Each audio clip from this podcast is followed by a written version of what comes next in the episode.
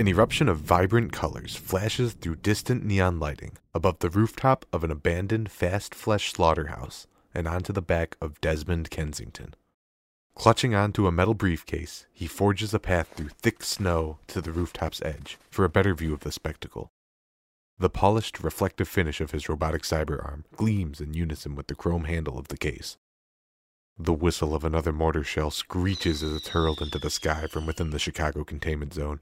A plume of dense smoke escorts the projectile as it dances between skyscrapers. Ascending to its intended altitude, the shell detonates in a spectacle of colored hues, shattered glass, and shrapnel. While most people are ringing in 2080 with celebrations held in augmented reality or LED covered drones that can't quite outshine the corporate advertising, a barrage of fireworks is always worth taking a moment to admire, especially when it's not your building someone's trying to blow up. With a practiced twitch of his facial muscle, Desmond begins recording through his cyber eyes. A gust of frigid air sweeps through the city, ushering in a momentary hush of silence. All of Chicago seems to pause in reverence of the moment. Desmond sets down the briefcase, retrieving a comlink from his pocket. As he does, the phone's display projects onto his cyber eyes. He pulls up a contact named Veronica and attaches the recording to a new message. From the reflection of his device's display, Desmond spots a strobe of light behind him. Sparks arc out in a flurry of chaotic activity, culminating in an explosion of force. Before he can react, Desmond is propelled over the rooftop's edge, landing in the slushy mix of snow and gravel below. Lying on his back, he spots the glow of his comlink screen beneath the snow beside him. His cybernetic arm plunges for the device, and its display projects in front of his field of view once more. Emerging from a nearby alleyway, a group of shadowy figures approaches a human, an orc, and a troll.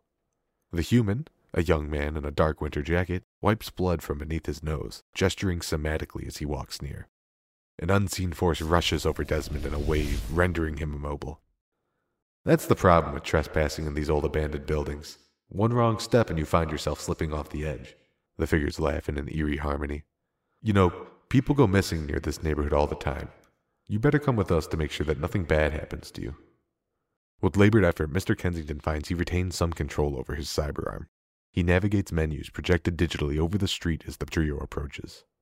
Normally, we're not that interested in anyone with too much cyberware. The human sneers as they begin to circle like vultures. But I'm willing to bet we could still get some decent Nuyen for you. Opening the pre written message, Desmond swiftly begins adding a plea for help. As he goes to send, his actions are halted by the orc, who snatches the comlink and tosses it down the alley. Too slow, Dreckhead. He growls through exposed tusks, driving a fist into Desmond's head. As everything fades to darkness, a final mortar whistles as the title card emerges Bug City Blues.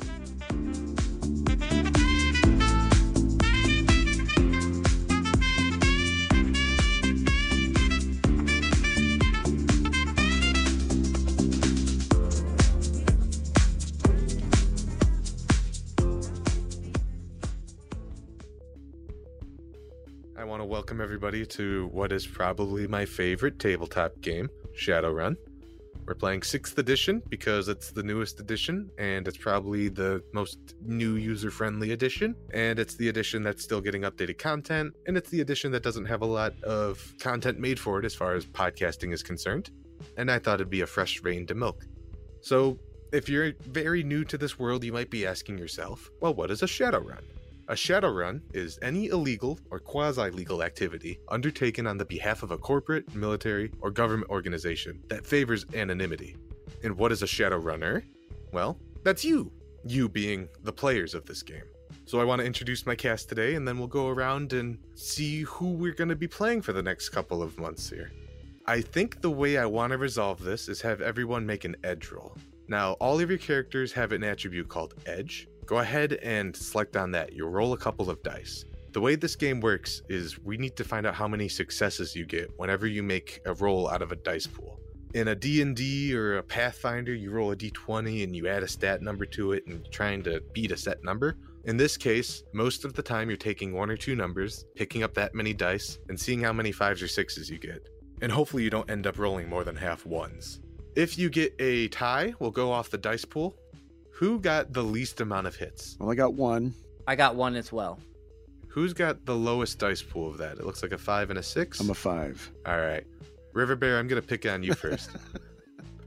Ladies and gentlemen, I want to introduce you to my first player. If you've listened to our program before, he used to be the DM. I have since kicked him out of the big chair, and he is now a player. This is Clinton. Thank you for coming back to play with this fantasy game of mine. I want you to introduce your character to everyone. Who are you playing? Hi. I'm so glad to be back. This is going to be a, a great time. I am playing River Bear. He's a troll from the Cascade Orc tribe in the nation of Salish-Shidhe.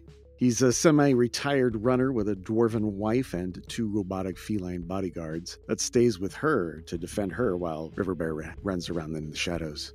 He keeps her a secret to protect her, and he's a defender of the innocent and is savage to those who bring harm to those he is allied with. So you want to be getting in good with old River Bear. He'll defend you with his life. He is uh, of Nez Perce heritage and comes from the Salish-Shidhe Council. He was raised in the outskirts of Seattle where he honed his magical affinity and connections to the Great Spirit. River Bear finds wet work distasteful. He'd rather disable an opponent if he can, but he will defend his allies to the death if necessary. He enjoys the firewater a bit too much. It is a weakness and has gotten him into trouble a few times too many. That's old River Bear. I do have some follow up questions. Sure. You are one of the very rare individuals in the Shadowrun world who's magically active.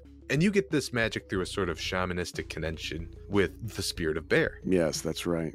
Has that always sort of been there? Did you awaken yourself to find bear one day, or did bear come to you? Well, uh, when uh, River Bear had a adolescent coming of age trial, the bear came to him, and uh, he had a spirit walk with the spirit bear and it taught him that reality perhaps is not as clear cut as we think, that there are forces in this world that cannot be explained through technology. And so he became a shaman. And for the sake of painting a mental picture, what does River Bear look like? Well, let's see. He's uh, very tall. He's uh, 2.5 meters high, 300 kilograms. This is just an average height of a troll. He is pure average. Average for a troll, that's still big. He's a 50 year old male. He's got uh, a white beard, curvy horns. They're bull like, they, they go out straight and then turn up at the ends. He's got a good set of bottom tusks he's very proud of. He's got a white beard tied into little knots, what appear to be golden bands. He carries a club or staff. Totally not a walking stick. Don't call it a walking stick, at least not in front of him. Well, uh, he's he's 50. He's had a he's an old runner. He's been around the block and he'd rather just sit and meditate at the bar where many people find their peace. Right. My last question for you is what would River Bear be doing on the new year of 2080? Well, uh Chicago is where I have heard a magical talisman that will help my poor wife. She has an ailment, and I need a magical talisman that is here. Lore holds that, and the, my magical contacts have told me that Chicago contains the item I seek. The fabled red herring ruby. Yes, the MacGuffin. Well, thank you very much, River Bear. Maybe more on like a day to day level. Would he probably find himself at a bar or is he drinking at home alone? No, no, he's at the bar. He's probably hanging out with his brother in law, Red, down at the Route 66 Bar and Grill. Red the bartender, the dwarven bartender brother in law. That's right. I think what happens is this evening the bar has mostly been closed. However, they are allowing certain people to come in. More specifically, it's allowing runners to come in who've finished their jobs and want to spend some of that well earned Nuyen. Their money's always good, doesn't matter what time of year it is. And you're sitting, maybe you're finding a little bit of a, a monastic Tao somewhere in between the firewater Mhm. and the stories that these young runners are telling, talking about how the heat started getting to the team and how they thought they weren't going to make it out in time. And you can't help but think of previous runs that you yourself were on. Yes, indeed. And that's when one of them gets a call, and you sort of are only just overhearing it from your side of the bar, and it's like, yeah, we, we- could, but I mean, we don't have the full team anymore. A lot of us are hammered at this point. We can't take a run right now. You sure you don't have anyone else to do this? And Red's like, well, well, hold on. Is is, is he looking for a, the whole team or is he looking to make a team? And guy's like, hold on, I'll talk to him. Uh huh. Uh huh. Yeah. Then you know anyone, Red? And he kind of turns to you. He's like, what do you think, old man? Well, it might give me the team I need. Let's see where this river runs. Why don't I reach out to him and I could set up another fixer? Maybe we could set up a new team of runners for the new year. Hey, old man, what name should I be putting down on this list? I just use the usual River Bear. And then we go to, I think Reeton rolled the next on uh, Edge. Yeah, it was bad. I'm going to pick on you now. Okay. Next is going to be my friend Reeton. You know him from the previous podcast. He played Reeton. And he played Reeton almost exclusively during it, except for a brief period where he was finding his head. Yeah, it was decapitated. Good times. Did you want to go ahead and introduce the character that you would be playing for this game? I'm not playing Reeton, again. I'm playing Lockdown, who is a Decker. And he is a Dwarven Decker, age 30. Height is pretty short at 1.2 meters. He weighs 55 kilograms and is pretty weak. Not no strength or or reaction or agility, but he's very good. He has a very good memory and he's very good at hacking things, which is pretty handy when you're a decker. He lives in a shack basically. Not the lowest of the low. It's not like he's living in a trailer park, but he's definitely not living in the giant yacht or anything like that. So Not yet. he uses decking, not yet, but he uses decking to just try to make ends meet. You know, spends time with. Uh, there's a couple people that he knows. There's a mechanic that he helps out sometimes to make some extra scratch on the side. And then there's, uh, you know, his fence and his fixer that he also communicates with. My first question to you, very similar to the last one, is what does your character look like? My character is, well, as I said, 1.2 meters tall, 55 kilograms. The picture that I'm using right now is he wears a like a blue hoodie all the time, and sometimes he puts on face like red face paint when he's going out and doing his jobs. Surprisingly, pretty common. like Yeah, people who watch the Trideo shows of like Shadowrunner Justice or whatever's popular in 2080, they will wear like neon face paint that glows and stuff like that. And so he, he often does that for a couple reasons. Just one, he's always liked the idea of wearing face paint to kind of conceal his identity. And then two, it's a way that if he's running with a group, you know, if they see him on the street, they're not going to know who he is just by first glance. So that way he can kind of keep his real identity hidden from the people that he's working with. I'd like to think the police sirens start playing and he zips up his hoodie like he's a blue Kenny. That's I'm just going to talk like that if that happens. I'm sure that'll be great audio. Yeah, uh, otherwise he's a pretty unremarkable dwarf. You know, not a lot of tattoos, no piercings or anything like that. Just try to fly under the radar as you would if you're a decker or a shadow runner. And then what is Reeton doing during the new year?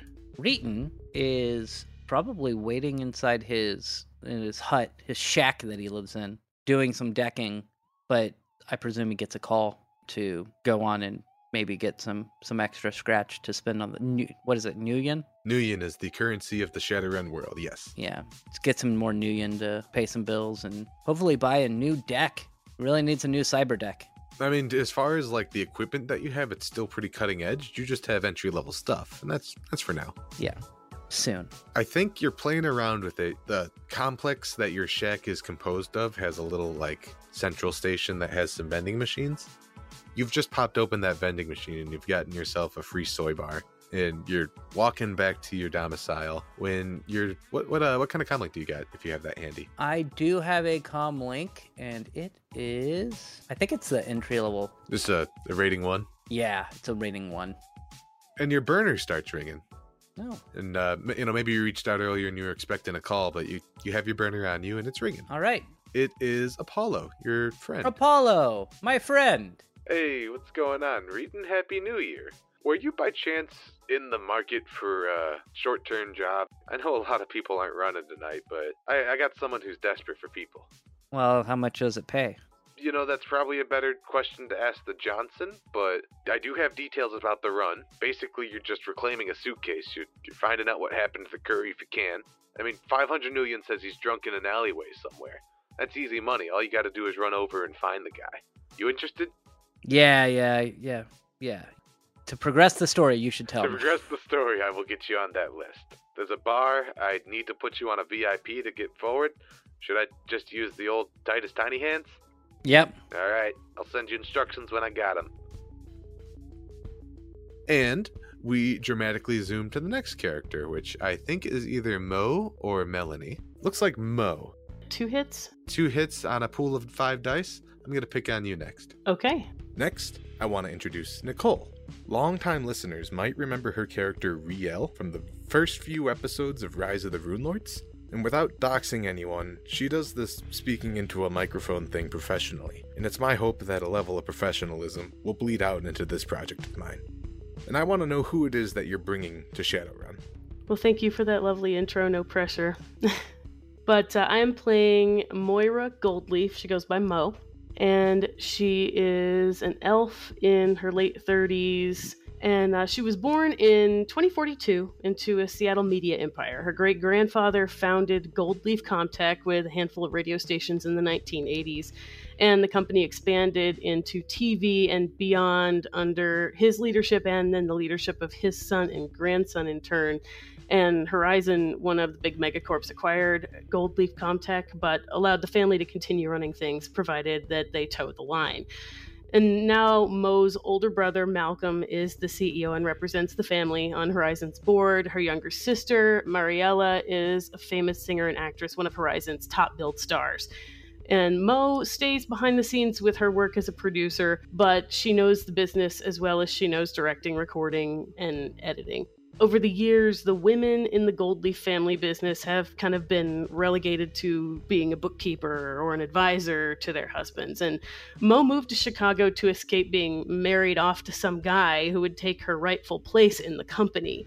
Now, the pressure is on for her to settle down at the ripe old age of 38, but she's got other ideas about going into business for herself. So, Mo is running the shadows to get a ground level view of how things are done in Chicago and to earn her own money that her family and the company can't trace.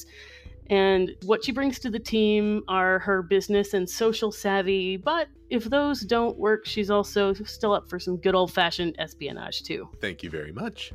When people look at Mo, Moira, whichever one's more appropriate, what do they see initially? Just a tall elf in their mid 30s?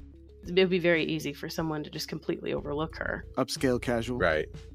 Yeah, yeah. I mean, she typically just wears a business suit most of the time. And my follow up question is what does Mo do on New Year's 2080? Uh, I think she would be. Say she's representing the family at a company function. GCT is doing their New Year party. A lot of the staff and the crew in their Chicago division are reaching out, trying to plant new foundations. This is sort of their first big party. Chicago's going through this big push to rebuild itself, and a lot of buildings that were given amnesty to squatters are now sort of expecting that they go away and make this territory available to new companies. And a lot of old companies are jumping on that opportunity. GCT is looking for their big, exciting new year of growth in the Chicago area. And you are sort of there as uh, what, what's your role in the company at this point? Are you Pro- definitely kind of a behind the scenes like producer type role. would it make sense that Mariella, your sister, and uh, singer and actress would be there? Yeah, that makes uh, that makes complete sense. She's there for the New Year's party and to to ring in the the opportunities. They sent in one of their heavy hitters. After the ball drops and it is officially the new year, people are sort of finishing this party and going to their next one when an old acquaintance approaches you. It's a maybe a couple years younger than yourself, very lean elf in a business suit. She's holding a comlink like it's attached to her head in some heated argument about scheduling. She aggressively hangs up the phone and grabs a drink from a waiter who's nearby. And she walks up to you and says, uh, Happy New Year, Mo. Say, would you have a spare moment to chat? I heard about something tonight and I think it's got real potential. well, I guess you've never steered Princess Perfect wrong. What do you got for me? Let's go into one of these conference rooms and um, have a chat real quick. Looks around, make sure that nobody's like in your immediate vicinity. This would be work maybe best for uh, Ebony. She gives you a suggestive eyebrow raise. Oh, okay. Eb- Ebony's listening. You guys go into private, and she mentions, I got the scoop on what could be the first major crime of the year, and I got a chance to get some insider information. Listen, you, you were saying you wanted to do some legwork around here, right? Like, see the first-hand stuff, get in the action. Her voice dropped to like two decibels when I started doing this. I don't know what's up with that. Hmm, well, I mean, it definitely beats waiting around for my parents to pick some other loser to come take my place when I can edit circles around him. Why not? If all goes well, this would be a great opportunity to show that you mean business around here. So, let me tell you what I do know and why I think you'd be a perfect fit. Then she passes you her comlink, and you see what looks like footage clipped off from like a traffic security cam. And she says, "Look in the corner there. You see that that old abandoned building there? Watch, watch, watch." And you see a flash of light, and then somebody gets sent flying off the building top and lands into some snow. And you kind of see him like crawl and try to get himself up, and then he just freezes solid like a brick. An orc, a troll, and a human walk up to him, and the orc starts beating him up. Troll walks up and manages to rip his arm off. She says, I know that's graphic, but this could be the first major set of gang violence in Chicago for 2080. If some other company's going to get the scoop and get on that dramatic wave, I don't want to lose the opportunity. I need somebody down there to get all the information. Well, I am nothing if not the ever consummate professional, so let's go for it. Just what I wanted to hear. You ready? You excited? And she kind of like jumps up and starts stomping in place a little. Ebony's not quite as, as pumped as you are, but yeah, let's do this. Oh, I'm sure it'll be fine. Chicago can't nearly be as dangerous as people say it is. Hope you're right. She raises her drink in a toast. Clink. And as the echo of the glasses clinking fades away, we go to my next person to bully. Pancetta. That's me. I wanted to introduce Alex. You might know them as Aristotle or Gintaris, or you played a lot of characters, didn't you? Quite a few, but I think you mentioned the two longest lasting. So And now I have the great honor to introduce Alex as the character that they will be playing for Shadowrun. Who were you looking to play today? First of all, thanks for having me back. I'm super excited to play Shadowrun. This is a awesome rule set and a really fun world to have fun in. Is my favorite game. I'm going to be playing a character named Melanie Schnelling. Melanie Schnelling comes from a corporate family in Germany. Her parents were Saeder-Krupp employees, as is she. However, instead of taking the corporate clerk route that her parents did, she decided to take a higher risk job by taking security involvement. And by security, I don't mean cybersecurity. She's been training in several types of firearm usage and martial arts for a number of years, becoming a security expert and security detail for corporate executives in Saeder-Krupp. So she is very much the consummate professional when it comes to violence.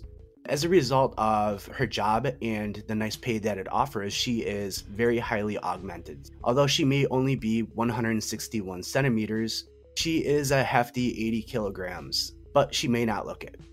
So, as a way for me to describe what she looks like, being average height for a human, she has a few qualities that make her a little standing out in regards to the rest of the population.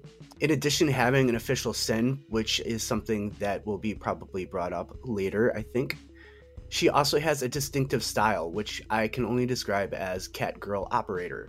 She's pretty tacked out with the latest military and tech gear, so she constantly has a vibe about her of being a little bit too serious for what the situation might call for. And by cat girl operator, she has cyber ears that look like cat ears. In addition to that, she has some pretty high quality cyber eyes, so they look a little bit more normal than the others. One problem that she has had to deal with her whole life and has been a problem for her family as well is she is allergic to something that's very common in the sixth world, which is soy.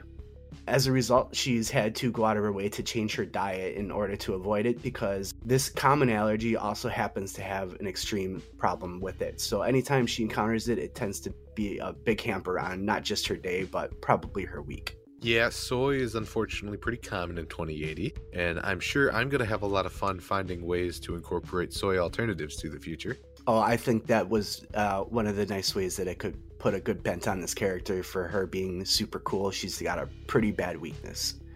But she walks around with probably more gear than she needs to and has a more serious face than she needs to. But at the heart, she's just a softie, if you can find it, underneath all of that chrome. You, you don't walk around the street normally that uh, militarized, do you? Do you have like uh, an everyday wear? Uh, I do not. The nice thing is I have programmable camouflage with my gear, so I can make it look a little less intimidating than it probably should. That's an acceptable answer. It's not so much plated armor, it's more, uh, you know, thick cloth. Yeah, so I'm wearing the modular equipment system for the day, and it has a kind of tactical armored vest underneath. All right.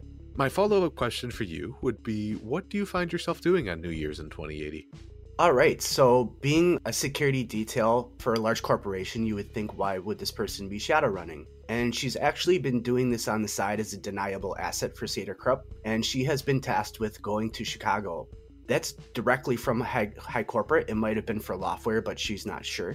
As a result, it sounds like that she may have a wrench thrown in the works as she's preparing to leave for Chicago by being contacted by one of her other contacts. Chicago is definitely a place, as I mentioned before, of explicit corporate expansion right now, much to the chagrin of the locals. So it makes sense that a big company like the Dragon would be interested in swooping up some land. And it, they don't necessarily need to prove that it was their land, they just need to prove that they own it now. Whatever's on it, whatever they were working on before Chicago turned into a big bug shit show, that's all available. Just gotta make it safely habitable and it's yours, which is a bigger statement than it might initially seem.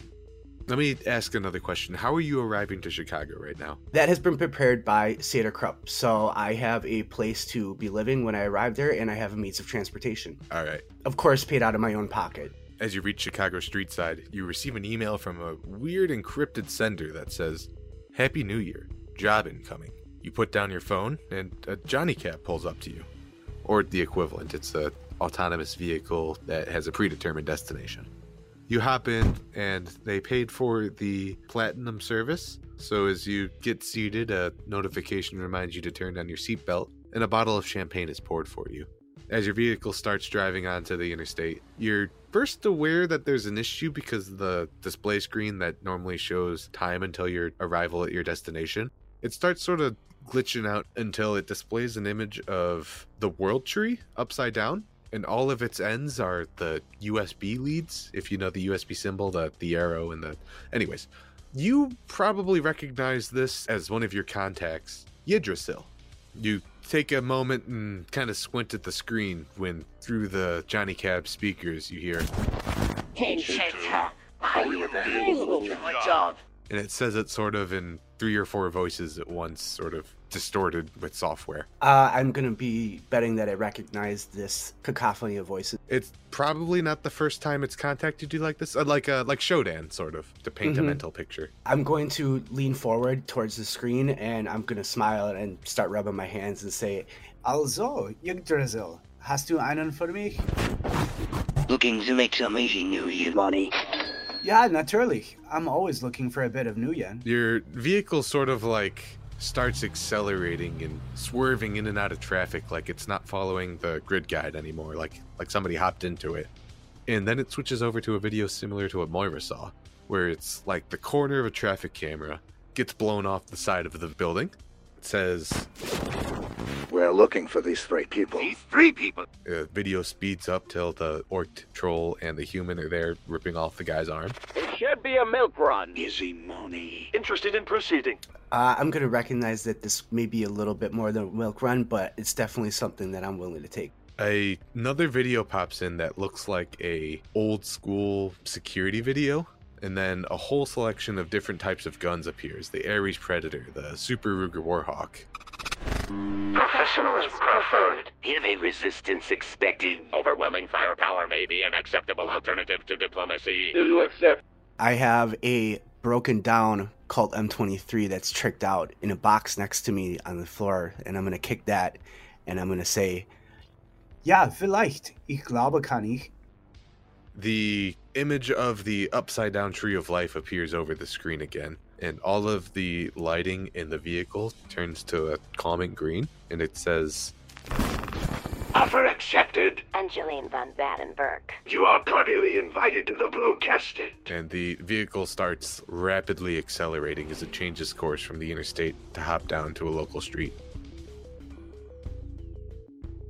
And then the last person we have to pick on is Chris.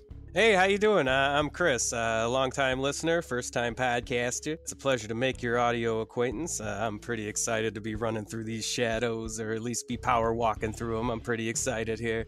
I'm going to be playing Lester Moore, the the man boy wonder. And that is a uh, a spitting image that I've just pulled up of Lester. For the listening audience who doesn't necessarily have access to this, would I be able to ask you to describe Lester Moore? He's tall, dark, and handsome. He's got bronze skin. He has some brown Fabio, thick, luscious locks. He's got himself a nice mustache, a big, thick cookie duster of a mustache. He's known for wearing his trench coat with many pockets and his green beanie. When he takes his coat off, you can see on his arm got a big tattoo. It's like a big no sign, like a no smoking sign, but in the center of it, it says big deal. No big deal. I like it.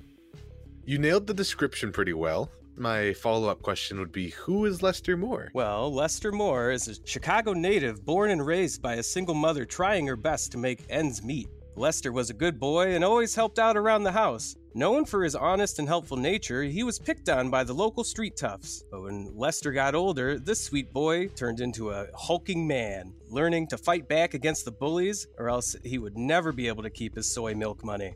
Lester found himself in a powerful position to help the neighborhood. He empowered some of the other kids in his class and started a group called the Be Cools, which was a force that pushed the local thieves and ruffians off the neighborhood blocks, keeping peace until this day. Lester eventually grew up and joined the Ares Army, serving four years fighting in Operation Extermination.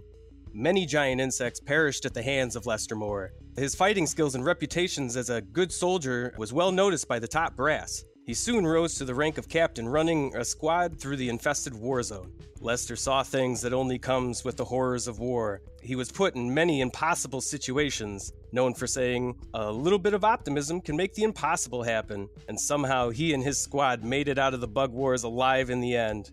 When he was eventually shipped home from his time in the Operation Extermination, he found his neighborhood the way he left it. Welcomed back as a hero by the locals, Lester was given a hand getting back to civilian life giving him odd jobs and a regular job at a local bar, the Fat Catz, and that's with a Z. In Lester's free time, he volunteers at the youth center, helping the kids by trying to be a good role model. Between his mother's mortgage and constant cuts to the youth center's budget, Lester finds himself looking beyond traditional work and doing whatever it takes to make his ends meet, just like his mama taught him. And that includes doing big money jobs from shadow running. I am so excited to see Lester Moore. Stupid, sexy Lester. what, what matter of questions do you have for Lester Moore? And my friends call me Les, by the way. My first question for you, Les, is what are you doing on New Year's 2080 in Chicago? Uh, I probably gotta work. So I'd probably be bouncing at the Fat Catz, probably having to clean out the litter boxes. the Fat Catz, of course, being a bar that has cats that you could just hang out with while you're drinking. Oh, it's wonderful. Yeah. A cat cafe bar? I love that idea. Yep, me and Mittens are pretty close. New Year's 2080, there's probably actually quite a bit of ladies at the bar tonight. Bouncing as far as excitement is concerned, it's it's pretty docile. You got the regulars coming in tonight. You know all these people on a first name basis. And that's when your comlink goes off. You're getting a phone call from an old friend of yours. Bring, bring, bring, bring. That's the sound of my cell phone. Bring, bring, bring, bring. It's Officer, it's right here. At least that's what the name says in your contacts. Hello, hello? It, it's? Is that you, it's? Hey, Les, it's it's it's Happy New Year, Happy man. New Year. Uh, how how was the honeymoon? Oh, it was delightful. Listen, um, I'm talking to you in the alleyway. I think I'm on a smoke break right now. I was listening over on the radio comms.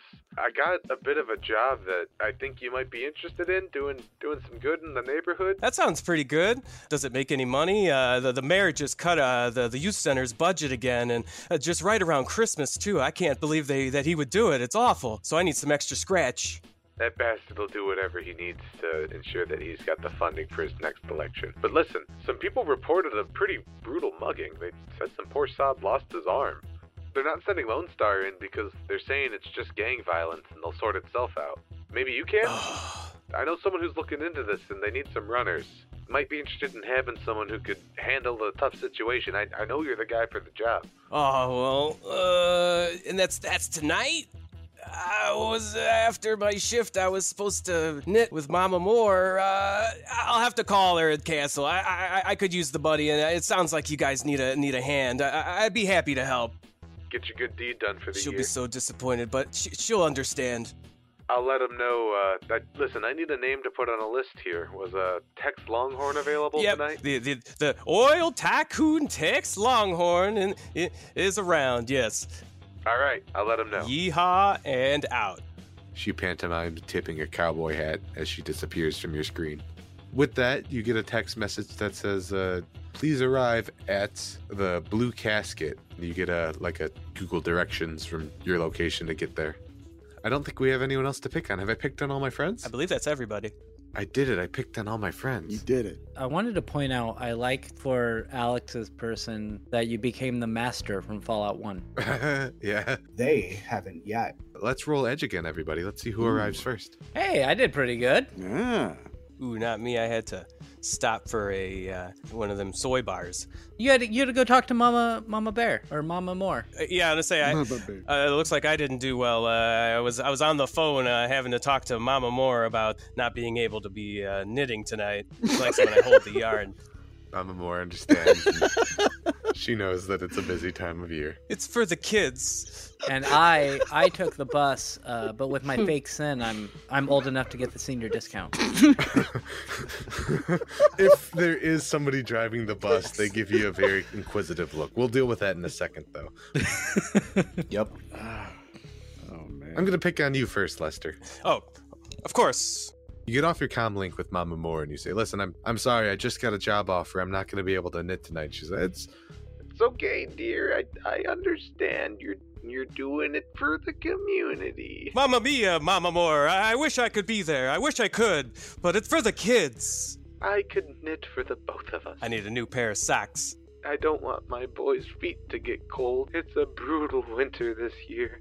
And as you hang up your comms, you how are you getting around? I cruise around on like uh, uh, one of those Yamaha growlers, a cool little dirt bike. That is cool. It is cold. It is uh January 1st, 2080. Are you sure you want to take the bike? I won't stop you, but it is a little chilly. Um, it depends if I could take the train. the train is definitely an option. I would probably go train then. As you hop onto the train, do you have any um cyber eyes I or have no tech. AR sunglasses or anything like that? I have no. Um, I, I have no augmentations. I'm actually kind of against that. What, what kind of phone do you have? Is my first question. Metal Link, A Metalink? heavy metal link. That's right. You got a burner phone. Yes. every like 20 30 steps or so your phone buzzes off and your phone restarts and when it reboots you get this unaccepted ad error not handled device was forced to reboot which is your phone getting all of the ad data and the ad data doesn't know where to send it so your device just restarts itself this is probably actually a pretty common occurrence for you but it works when you need it to and that's all you really care about I'll I'll, sh- I'll shake it really hard and come on, uh, come on, another one of these updates. Ah. you, uh, you you you get the phone juices working and then you activate your fake SIN long enough to board the oh there's a name for it. Let me see if i wrote that down. Oh here we go. It's wind transit. But uh chicago has two l's on it. There was another one made after the containment zone was opened so that the trains would keep moving. You know how in arkham city they got those overhead trains like the the monorail style? Monorail. Chicago has a similar system to that set up, and you board that without issue with your fake SIN. You arrive outside of the Blue Casket. This is a building that looks like it's made of like modern art deco. As you're walking past it on Street View, it looks like somebody's art studio is on the central level. Hmm. And then they have a neon sign that's brightly lit that says Blue Casket, pointing to a stairwell going down. Whenever there's a piece of art, I'll, I'll take a minute and look at it conspicuously, and then I'll grunt and go, hmm. And then by the third piece of art, I, I stop and uh, grunt conspicuously. Uh, I'll go, hmm, I do not like this postmodern art. And then I'll continue in. There is an orc bouncer outside who gets a good view of you, kind of criticizing all of the art. And he just sort of watches you, like, as if that's the only entertainment he has for the moment. And to be fair, that is the only entertainment he has for the moment. I think it's pretty gaudy. I just don't get it. And you find your way walking down the stairwell, and he pulls out the future equivalent of an iPad. And he says, uh, Are you on the list? It's a VIP party tonight. Oh, uh, that's me. Uh, uh, um, as I clear my throat. oh, yeah, that's me, partner. I'm Tex Longhorn. I should be on that there list. He looks at you with the same sort of uh, open mouth agape response that Officer Itz right here gave you before he goes, uh, right, right, Tex. I, I remember that one. Yeah, you're you're fine. I'll see you down the dusty trail. And then I'll go with tip my beanie to him. As he opens the door for you, he sort of gives you an up down, and you could sort of hear him say under his breath, CAS citizens, they are the weirdest. CAS being uh, Confederate American States, which is where Texas currently stands. I will ignore it. And as you enter in, you go into the basement level of this Art Deco. It is a mostly brick and stone assembled building. You see a lot of like wiring and cabling amongst the ceiling. And with the opening space, somebody decided to open up a bar. Hmm, that doesn't look OSHA safe. that doesn't look like it's up to code. This bar is overwhelmingly full of neon lighting and bright Trideo screens. The displays show a slideshow of art depicting people's final moments. Not anything gory or distasteful. On one, a person is seen slipping out of a skyscraper window. On another, someone is staring down the barrel of a Remington Roomsweeper shotgun. And then you find yourself walking up to the bar. Bartender says, uh, might I ask who you are? Why, my name is Tex Longhorn, partner. To whom am I speaking with? Oh, uh, somebody give me a name for a bartender. I didn't plan about that. Shecky. He's Shecky. Uh, somebody give me a metatype. Elf. There is an elf behind the bar who looks a little bit like thick dreadlocks, blonde, and says, uh, well, well, my name's Shecky, sir. Uh, Happy New Year to you. Happy New Year, Shecky. oh, this fine establishment sure are a lot of lights around here. As you say that and look down the bar, you can see that there's a couple of other people at the bar. Just like with River Bear earlier at his bar, these people all look like they are a little bit armed for war. They are each enjoying drinks and celebrating in jubilation with one another. And, and I notice all the, the, the, the heavily armedness. You could definitely notice that. And at this point, I want to ask when you're walking in, what sort of gear do you have on you? So pretty much, uh, my jacket is it's an armored jacket, an armored trench coat, and it has uh, big pockets sewn on the inside, false pockets, to which uh, I am hiding my two Super Hawk, my Ruger Super Hawks, and uh, I have a baseball bat and a shotgun hiding. And then uh, along my back, I have a, uh, a riot shield that has the same symbol as my tattoo of no big deal. I think with the pockets and the concealment, everything there's pretty fine. But when you walk in with the riot shield, uh, you have a seat with the bar and you start talking to him. Somebody walks up to you. Should be along my back. You probably see it uh, like, uh, you know, if I was wearing like a jacket o- over a big giant shield. Someone will walk up to you. I'm going to say this one is a. Well, somebody give me a name and a, a metatype. Joffrey. Orc. Nice. Cool. A orc walks up to you. One of his tusks has been filed down, and he gives your shield a couple of hard knocks. And he says, uh, I've always preferred to use my other hand to hold a bigger gun. Tell me, does does using a shield actually save you? This thing doesn't look like it's taken much shots. Yeah, I, I just I just bought this. Uh, you know, bought it at a garage sale. I thought it would be cool. Uh, no, I'm I, I'm usually a two hand guy, but uh, uh, I started getting really good at the with my pistols here. Uh, I, I used to run a shotgun in the war. What are you drinking tonight? That's a reason to celebrate. Not every year people like us make it. Oh well, I'll have myself a sarsaparilla. The bartender looks at you and kind of chuckles, and he's like, "Right, one sarsaparilla coming up." And he hits the soda nozzle on his fountain. I'll have a uh, whiskey and water. Hold the whiskey. Let me see who I'm picking on next. It looks like I am picking on Melanie. Don't call me that. It's around that time that your Johnny Cab arrives outside of the Blue Casket.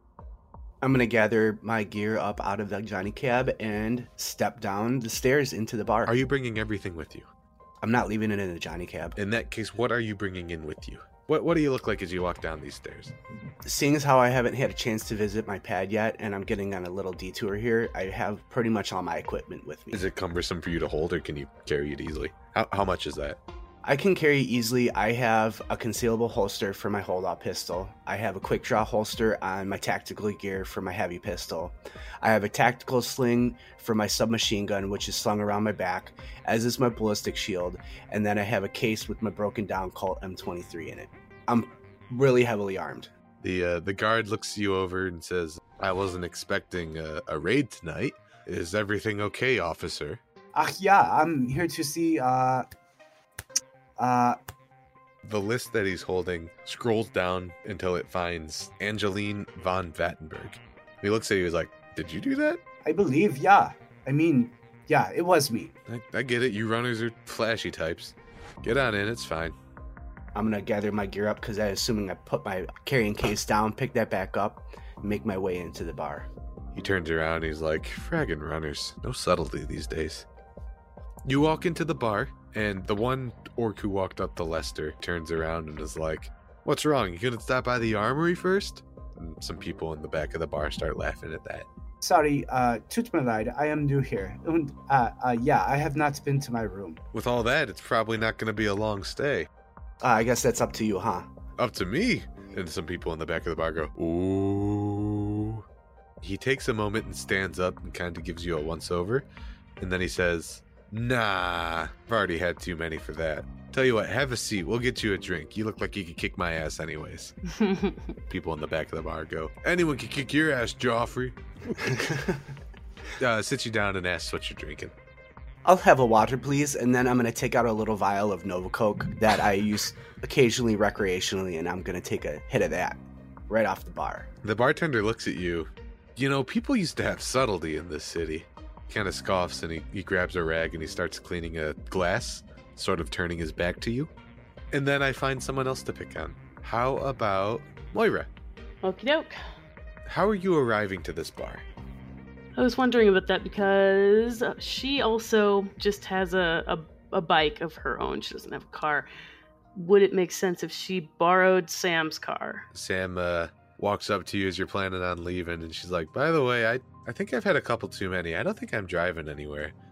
Can you make sure you get the company car back to the parking lot at the end of the night? And she hands you a keys. You got it. All you really have to do is type in the address into your grid guide, and as long as you don't mind driving the speed limit and pulling over in emergencies, it's it's fine. All right, gets the job done. Do you go straight to the bar, or do you need to armor yourself before you go on a run? What does Mo look like as she gets ready? She likes to travel light, keep things simple, so she is uh, wearing a business suit with some some hidden pockets for a, a pistol and and some other basic things Her comlink. So she uh, gets out of the vehicle and uh, she is again wearing that business suit. Her uh, she has shortish red bob going on with some purple peeking out some of the lower layers, and uh, she's also wearing a gold chain with a golden leaf pendant on it. And tinted half moon glasses are perched on her nose. She has multiple piercings in her ears and just green eyes. Okay. Yep, yep. I think the way that I see this happening is you walk outside of this fancy Art Deco building, start going down the stairs, and the orc at the door says, "Oh, I'm I'm sorry, ma'am. The place is closed tonight. It's a private party." Do you have a guest list for this party? Because I'm pretty sure I'm invited. You? Yeah. but pardon me. What? Uh. Ebony Way. Ebony Ebony Way. Ebony Way. Sorry, I, I, had to reboot this a second. Some fragger hacked my PDA. Yeah. Okay, yeah, you're on the list. Pardon me, of course, yes. And he opens the door for you. Thank you. You walk in there and you do notice that a lot of the people sitting at the bar do look like they're ready for a fight, as far as like the oblivious gear that they have on them. So you, you stand out a little bit in that sense. And Joffrey turns back down at the door and he says, Oh, I don't think we're ready to offer you the business you're looking for, lady. And a couple other people laugh.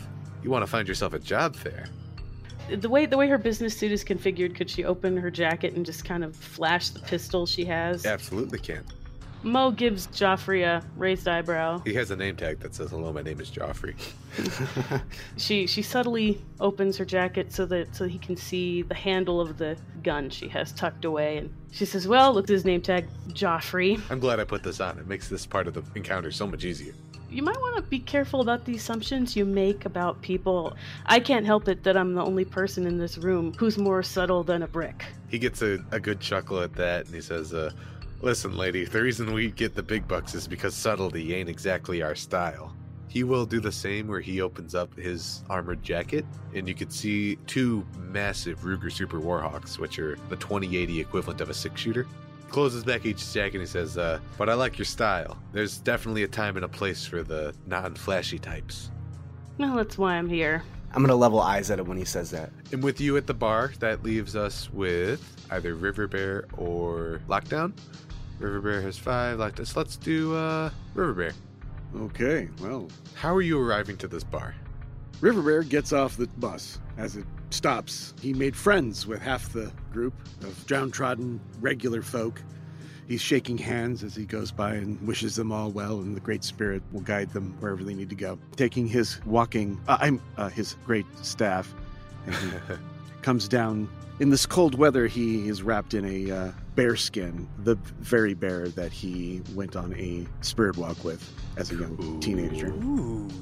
And he uh, trundles into the bar. The door almost opens before him. A, a gust of wind blows the door open. There you go. A heavy gust of Chicago Arctic wind blows by as you walk past this Ooh. artistic looking building. Oh, this is where the wind has brought me. I enter. As you go to enter, the orc bouncer outside is, uh, sorry, old man, there's a private party tonight. I don't suppose you're on the list, were you? Oh, it's unlikely, but you, you may check if you wish. Yeah, yeah, yeah. Just uh, give give me a name, sir. Oh, of course, uh, uh, River Bear. Yeah, I got River Bear here. You're good. Mm, He goes to open the door for you, and another gust of wind happens, and it opens and with that. Whoa. Thank you. Thank you, Great Spirit. And he, he clunks in with his walking staff. Watch your step. It's a little bit of an incline down there. Thank you, sir. Thank you. Kind gentleman here. He's just some kid. I uh, enter the rest of the bar, heading downward. And Joffrey, my uh, my ever social plot device. Mhm. I, I'm surprised to see you staying up this late. Ain't you got a bed you could be warming right now? Mm, the Great Spirit called me here, and I am here to answer it. Do you know the Great Spirit? I know the Great Spirit of Nuyen, and it is running tonight, baby. Mm, Someone from the other bar howls like a wolf, and someone else is banging on the bar. Very good. At least you have something to guide you by. Hmm. I see there's beer over there. And he finds himself at the bar. Only one type of person comes to this bar at night, so uh, what are you having while you wait? Well, I shall have uh, one of your local brews, please.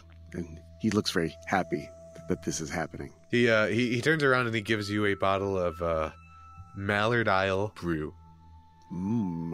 Haven't had this one before. Give the bottle a little pop uh, just by squeezing it, and the top pops off. Ooh. Flashy. Says it's a it's a local favorite.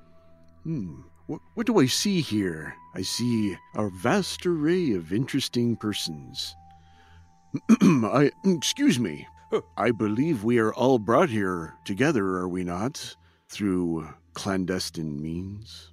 What brings you all here? And as you turn at the bar, you could see uh, a muscular tan gentleman wearing a massive riot shield over an armored jacket. You see a lady who's just as much chrome as she is flesh, with handfuls of armaments with her. And you see a elf in a business suit who is nursing a, a small dainty glass. I see myself in the mirror, And you see yourself in the mirror behind the bar. wondering how the hell I ended up here. For you, this is probably not your first time running, and this is just yet another group of runners. Yep. I, I know him when I see him. And just at that moment, And as uh, as you go to introduce yourself to the group of remaining runners, the camera zooms out real quick, and it zooms into Reeton. I was also on the same bus that Bear was on. I had no. I, I didn't notice. Yeah, and, uh, River Bear was saying goodbye to everybody on a one by one basis on the bus, and Lockdown was so blown away by the encounter that it took him a moment to realize he missed his stop. Got off and he walked down, you know, a block and a half or something like that. It wasn't too long. He got confused by all the winds. Different. The, the wind Yeah. wasn't in, his- in his direction. I tried stepping off the bus and the wind blew me back in. That's what Totally. happened. Whoop. Hate when that happens. Yeah. Uh, so I get up to Tyrion and I'm like, "Hey, do you have a do you have a name on the list for Titus Tiny Hands?" He kind of giggles as, as you say that, and he's like, I, I think I do, actually. Hold on. Tee-hee, Yeah, I, tee-hee. I remember that one. You're good, man. Oh, okay, great. As you're walking down the stairs, what do you look like as far as gear that you're carrying? Just plain clothes, you know, t-shirt and some jeans, and with my blue sweater on. I don't have the face paint on right now, and um, you know, I have my cyber deck with me, and that's really it. Like I have accessories for it, like a like a jammer and stuff, but I'm not fully loaded. Hey, you could throw in a backpack, whatever. Yeah. A, a thing like a cyber deck in sixth edition 2080, that's like a smartwatch basically. It's pretty concealable actually. Yeah, and so I would like to when I get there. The things are playing on the um, TVs with people like right before their death, right? Yeah. Okay. It, it's definitely more like French art house playing pre-created loops of this stuff. Yeah. When I get inside, I'm gonna look up and I'm gonna cringe and be like, ah, hate this stuff. And then I'm going to hack it and change the channel. Do you have cyber eyes or uh, goggles or anything like that? I do have cyber eyes. The observant viewers at the bar might notice them sort of flash to life with uh, an extra bright LED. And it's I'm I'm not interested in rolling dice for this. It's pretty trivial for you to hack this place is probably the host, and then from the host you can get to the video. From the video you can put whatever you want in there. So my question for you is, what are you throwing up as you show up? Oh, I'm just gonna throw up some like children's animation. Be like, ah, can't stand violence. This gets the attention of the other group of runners who kind of turn to the bartender. It's like, what gives? They change the channel on us? He, he goes to look for a remote and he's like, hold on, let me change it. Tries to change the channel and nothing happens. That That's weird. You'll, you'll notice that uh, Lester is gonna notice that the, the, the channels have changed and feel a little more comfortable because he, he he feels a little uneasy. He's not exactly comfortable here, nor was he comfortable with what was uh, on the TV. I, I, I want to say that Mo is not going to make it visibly obvious, but she is going to kind of internally relax a little bit because while she's trying to act tough, sh- this is her first run and she's kind of nervous beneath the, her Oh. exterior. Is, is that something I might notice? Like, are you trying to hide that? Oh no, I think she would try very hard to keep on her poker face, as it were. Yeah, I'd like to see if I can pierce that disguise of yours. Is that possible? Actually, let me flash up something that's super relevant here. S- You could have sent somebody uh, because you're magically active. You could look at them on the astral plane and sort of get a feel for what they're feeling. That's basically it. Yeah. Oh no! Don't look at my astral projection. I'm modest. And you turn around and you see that this business exotic elf. hmm So I'm going to look and have the spirits tell me about each of these interesting characters surrounding me. Normally, I would sort of hand wave this. However, you have a skill that you could roll that, depending on how well you roll, I could give you more information. hmm Could I have you roll that right now? Yeah, let's see if I can do that. So I think it's just my astral skill. Astral skill plus your linked skill, which will be intuition. There it is. Eight dice pool, four hits. Four hits, that's pretty good. Four hits will tell you, and I'm looking at the Assensing table, the presence and location of Bioware and Betaware, the exact essence, magic, and force of the subject, and the general cause of an existing astral signature. So the way that I'm going to rule with this is, Mo, do you have any cyberware or anything like that? Do you have any Chrome installed? I have cyber ears. hmm When you look at her, the first thing you notice is the side of her head looks just cold and barren and void. hmm And you've been sensing people long enough, you know that means that they have cyberware installed. 'Kay. You get this sense of nervousness. It's like a, a yellow pinkish hue that her aura just bleeds out and sort of infects the other people around her's energy. Expected this isn't her uh, normal area of expertise. Certainly not her normal area of existence. Right. These look like hardened shadow runners that you're surrounded. All of them have either high adrenalines or they're coming off of it. Yeah. hmm Okay. Mo looks a little more excited than anxious. Yeah, that's good to know too. Okay. And if I've said something that sounds out of line, please correct me. Joffrey sees you all sort of getting chummy with each other and turns back to his own group and says, Well, I'm here to celebrate a good run. You guys have good luck with whatever it is you're doing. He gives you a suggestive wink. Turns back to his part of the bar. The bartender's already half a step ahead with their Trideo remote, slapping the side of it. He's, "I- I'm changing the channel. It just keeps on showing the same thing. While that's happening, I look at the bar and I look at the cast of characters and go, ah, there they are. Oh. And I see one of them messing around with his phone because it's constantly rebooting. I'm like, hey, nice to meet you. I'm Titus. I think I can fix that. My my, my phone? Ah, it's got one, another one of those friggin' updates. It's just messing up. Yeah, yeah, give it to me. You, you know more about it than I do? Yeah, yeah, I know more about it than you do. And I grab the phone and do you want me to roll on this? I don't think I need to. I do not want you to roll on this. He's holding a Metalink. This is the future equivalent of a burner phone. And as you pick it up, it, it just recently rebooted. You're looking at the error message. It's complaining that it can't send an arrow. ARO, that stands for Augmented Reality Object. Most things in the future are sent to you through distracting, annoying pop ups. And because Mr. Lester here doesn't have anything for those things to play on, his phone just crashes. It can't even handle the input. You also notice once it's done booting that it's about 14 versions behind on firmware, and you roll your eyes and you know what to do from there. Yeah, I fix it. What I'm gonna do is I fix it the update issue, and then I'll just make it so that the phone can't even receive those type of files. That way, they won't crash his phone. Interesting. Do I lose my my high score for Snake? You won't lose your high score for Snake. Okay, good, good. I think you'll be good. All right. Whew. Whew. Wipe the sweat from my brow and put a big smile on my face. There you go, fixed. You pull a small cable out from what looks like to be a smartwatch and you connect it to his phone. And everyone else kind of just sees this dwarf in a blue hoodie zone out at the bar. His eyes look like they go from a light blue to a dark red for a moment. And the phone reboots, and after it reboots, it says, uh, Thank you for updating Metalink OS. And it looks like it's about to throw an ad at you, like, Thank you for updating, here's where you could buy the newest phone. Mhm. Your phone kind of for a moment, and the message just kind of fades. Like it looks like it's about the blue screen, and then it's back to normal. Are you serious? It was that easy. no more stupid ads. Yeah, hate ads. Ah, uh, I'll hug you. I'll go, no more ads, no more ads, uh, uh, mm, mm, mm," and then I'll compose myself and go, mm, why, shoot, partner, no ads. That's fantastic. My name's Tex Longhorn. How do you do? I'm Titus Tiny Hands. Mmm. Does the bartender notice anything? The bartender is actually not paying too much attention to you. He's continuing to smack the side of a Trideo remote and get the TVs back. He's like, "I've I've turned it off and on. I I don't know what I I can call the IT guys, but it's New Year's. They're probably not on shift. I would like to go up to him and be like, "Hey, I just fixed his phone. Can I take a look at that remote?" If you could fix it, you're more than welcome to." I'm gonna look at the remote and kind of eye it a little bit and be like, "Sorry, there's nothing I can do. Looks like you've been locked down." Oh, you got owned, locked down. and for the record, I uh, after you say your name and that registers in my brain, I go tiny hands, and I'll attempt to make a, a point to see how large your hands actually are. I'm a dwarf. They're pretty tiny. I'll grumble. I was gonna ask for some dwarven ale. Dwarven ale. Bartender, um, he tries to hit mute and it doesn't work, and he kind of just shrugs and puts the whole thing down.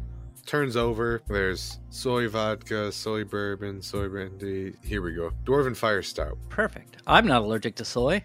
Oh man, it would suck if I were allergic to soy. It sure would. I don't know what I would do. Mm, very unfortunate. Tell me about it. It sucks. He pours you a drinking glass, drops a couple of ice cubes in there. Oh, well, thank you. With everybody served and with everybody here, the bartender says, uh, "Oh, right." He goes over to the computer that would be the checkout, essentially closes the tab, and as he passes everybody uh, their receipts, he mentions, "The night's been paid for. Do you wish to proceed?"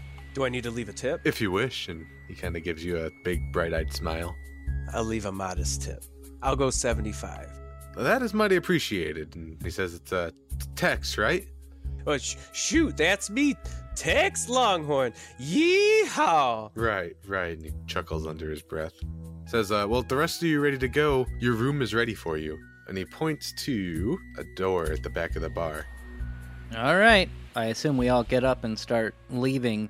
As I exit, I tap my wrist a couple times and it switches back the TVs. To the jubilation of the group at the end of the bar. I'll be the first one to, to open the door, and I'll hold the door open. And I'll be like, shoot, right this way. As you open this door, the bar loses its brick and mortar aesthetic and it looks much like service tunnels. Lots of piping, lots of wiring, and emergency lights lead down to an emergency exit and then another door with an iron bar that looks like it's been bent down by overuse. You assume that's your destination. This is always the part I like the least, not knowing. Especially for River Bear, it's a pretty tight corridor. Maybe exclusively for lockdown, this is a pretty spacious corridor. But you find yourself to the electrical room of the lower level of this entire art facility.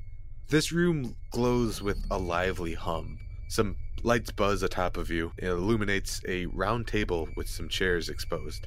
At that table, there is a human in a fancy suit with a earpiece that looks like it's live and active. Standing at the back corner of the room, there is another human who looks like he has a very large shotgun attached to his back, smoking a nick stick.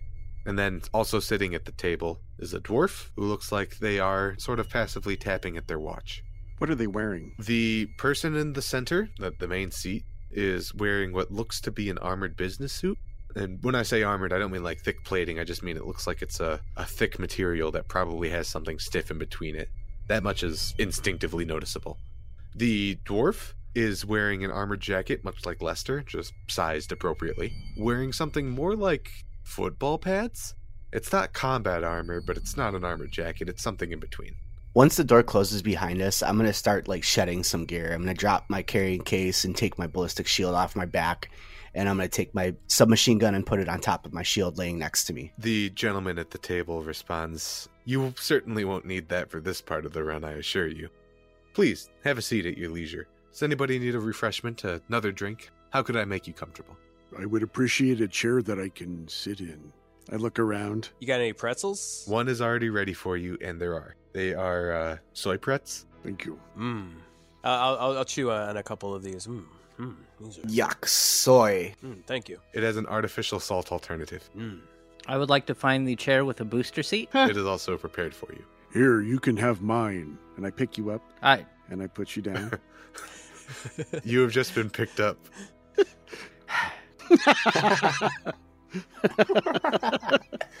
and you guys are all served your various refreshments. Yeah, I, I would like to say that I have a, a one drink maximum. that, so that, as you may. I have a no drink maximum. I'm stress eating these pretzels. Okay. Just a water for me. I'll have a beer. Thanks. Troll sized beer is provided for you. It, it's comically large, but it fits in your hand. He gets a big grin on his face. Ooh. It's probably like a bucket. Is there a wall close enough to the table where Mo could lean against it? Yes. Okay, so what Mo is going to do, she still has her drink from the front of the house and she just kind of leans against the wall and raises her glass like, "Nope, I'm good." And as you all get comfortable, whatever that is to be appropriate, he turns to you and says, Right, let's get down to business. I know time is a valuable resource for many of you. He turns a device on in the center of the table, which plays a Trideo, which is the, the future version of video. It's sort of like a Star Wars hologram if you need a direct reference. And it plays the video that some of you have seen already. It looks like it's from a traffic camera. It catches the corner of a building as somebody's thrown off of it, and then some gangers appear to beat up the guy so bad that one of his arms is removed a robotic arm, but nevertheless gruesome. Oh my. And he turns off the video and he says to you all, that runner was of great importance, more specifically, something that he had on them. So much so, in fact, that I'm willing to hire a group of runners to retrieve whatever it was that this individual was trafficking. The gentleman of interest here, who you see, was delivering a briefcase of sensitive components from inside the CCZ to a mutual party of ours. This mutual party never received their package, and the courier has since gone quiet. At first, I was wondering if maybe this trustworthy courier of mine had perhaps found another venture, but since then, this video has surfaced, and I am now suspecting a much grimmer outcome. And that's where all of you come in. I need a group of professionals who could do the necessary legwork to pick up these breadcrumbs that we're given and find out what happened to that briefcase.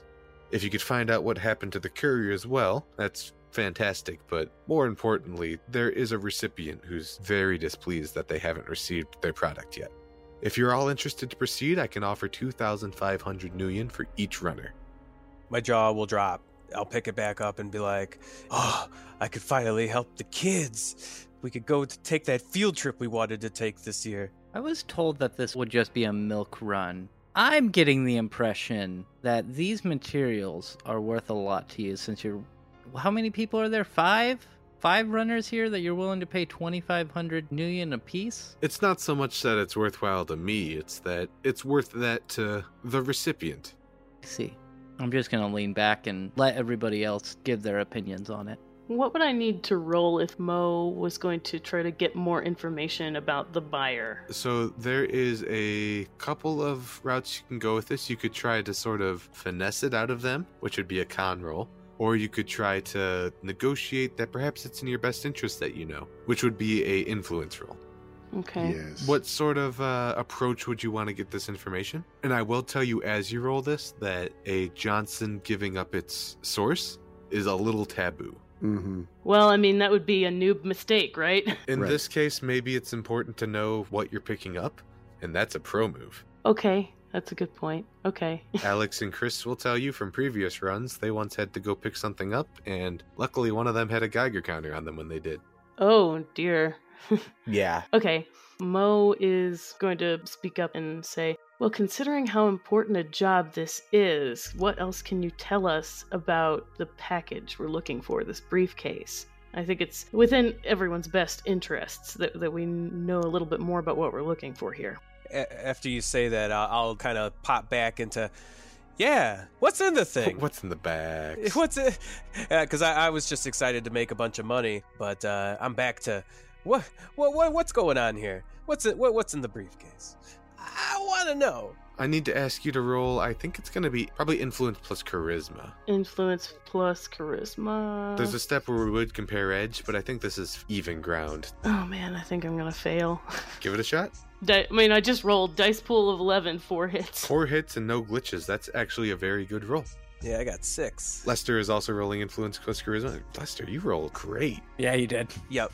Mm-hmm. So the two of you turn around to him and you're saying things like, Hold on, what sort of packages are we talking about? What sort of thing are we getting into you? And he sort of put the pressure on the Johnson, and the Johnson turns around and says, Well, I suppose as far as what you're getting yourself into, it supposedly is a briefcase full of state of the art beetles, about as state of the art as they come. Now I'm I'm not when a he- beetle junkie. When he says Beatles and he's about to explain, I'll noticeably spill my drink and go Beatles. Ah, uh, uh, um, um, uh, shoot. Sorry, sorry, sorry, gents. Uh, continue. sometimes known as uh, better than life's. You guys have all experienced SimSense, I'm sure. Some people have managed to turn off the safeguards, and I don't know, that stuff's really not good for you, but I guess it's about as real to life as you can get, sensation wise. But our interested party was very displeased that they never received their shipment, and they were interested to see if they couldn't pay a premium to get this pickup expedited. I'm not necessarily sure what happened to it, so I need a crew that can fill all of the gaps. And if you know what you're doing, this should be easy money. So you're saying we get your techno bugs and you'll give us the money? If you can retrieve the briefcase, I would be more than happy to pay you. Uh, I'll look around optimistically uh, at everyone else. Yeah, I guess I'm in. I'm sitting there with my arms crossed, kind of looking at everybody. I'm like, okay, so what happens if this goes sideways? What do we do then? Well, I run away. That's that's what happens if it goes sideways. Ah, it looks like I'm the one who holds the bag of scheisse then, huh? I'll go, yeah, what happens if we do go, if this goes sideways? What insurances do we have from you that if this goes bad? Ooh, zero. Are you are you new to this Tex? Cause you know when things go sideways, the Johnson does not have your back. With zero hits, uh, no glitch, unfortunately, uh, no glitch, fortunately, but with zero hits, he will fold his fingers in and say, "Well, that's why I'm hiring professionals, isn't it?" Mm. I have a question. Of course, please. What aren't you telling us? What am I not telling you? That's right. What aren't you telling us? Well, I think you've seen everything that there is to tell. If I'd like to s- uh, sense him. sure, go ahead. That'll be a astral plus intuition from you. Okay. I got one hit. One hit. Yeah. Green is the color of his energy. Mm-hmm. He's very calculated in what he's saying. Okay. And he doesn't have anything mischievous or anything. All I did was confirm his cover. Yes, got it. And he says, uh, if I had much more information, I'd be sending another group of people. But that's where you all come in.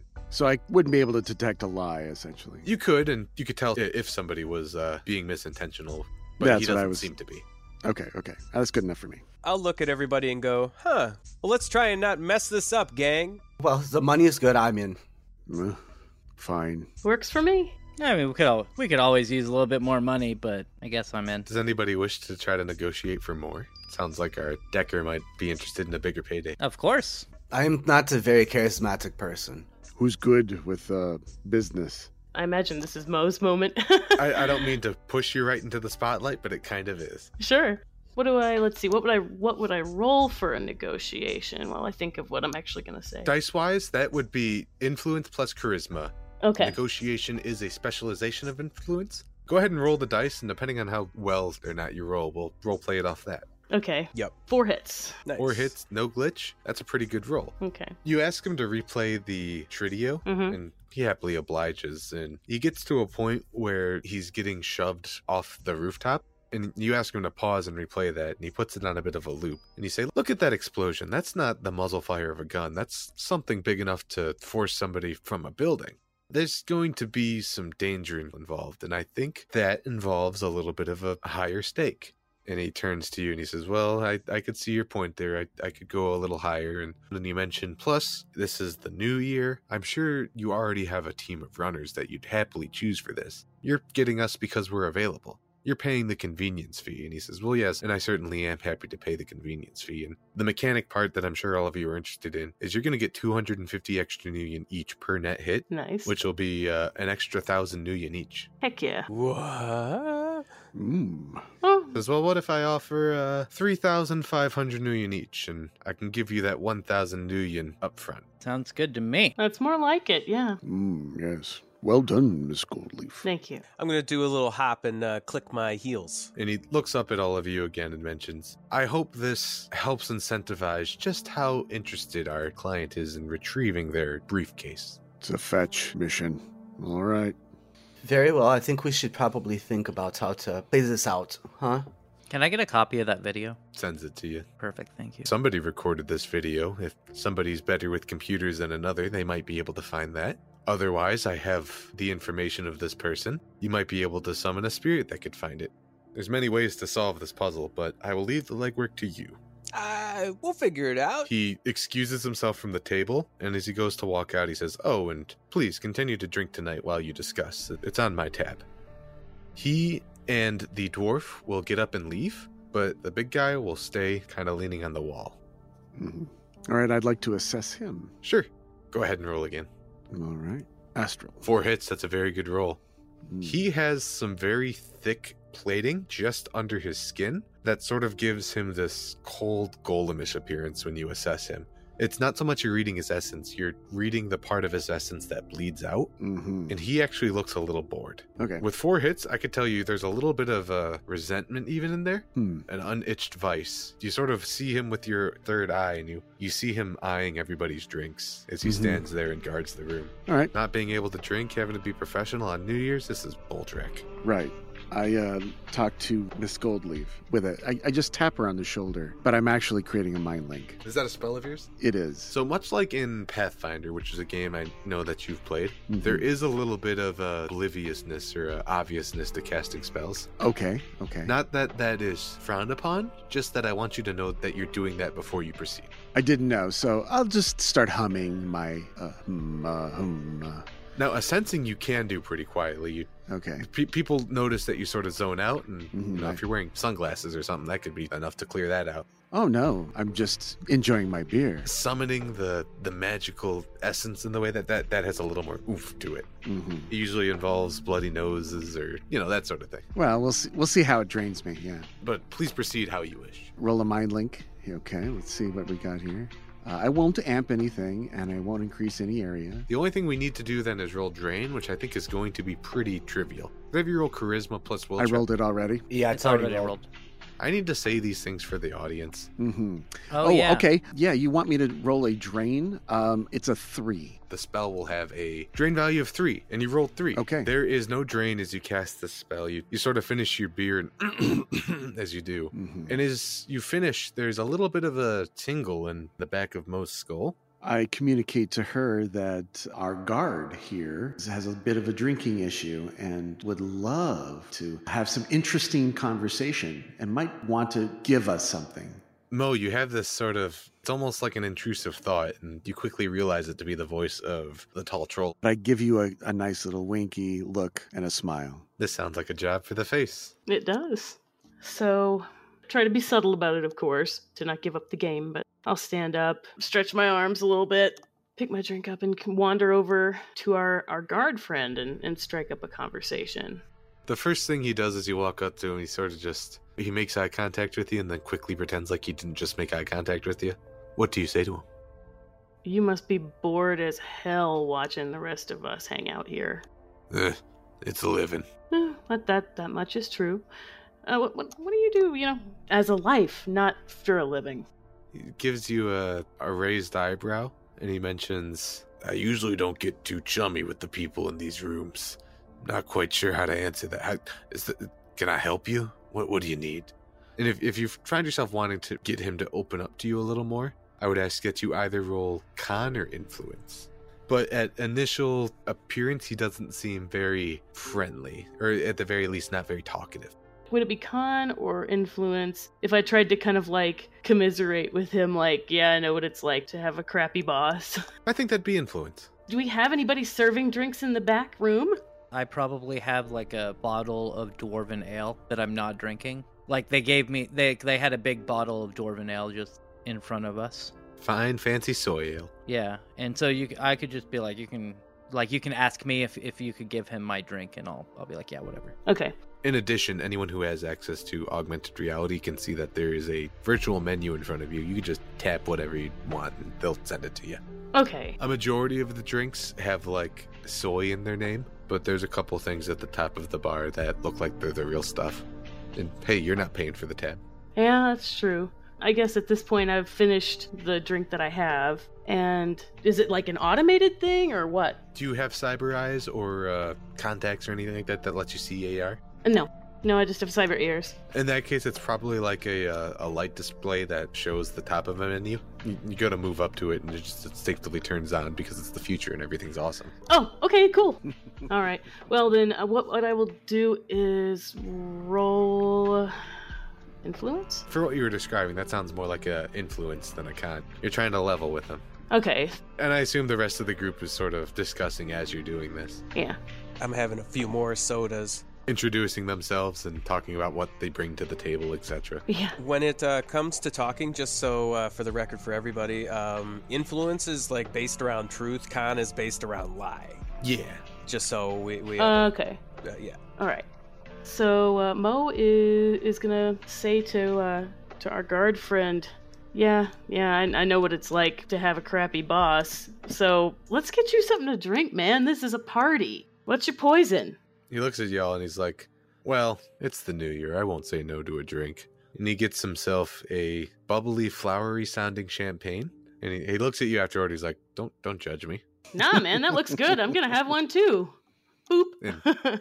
Two orders go up. And you, you sort of start making small talk with you. I see that you've just rolled influence plus charisma for three hits, no glitch. I'm going to give you a point of edge for that, which just means you could re-roll a dice if you want and get four hits, but I'll tell you beforehand, you've already succeeded on this.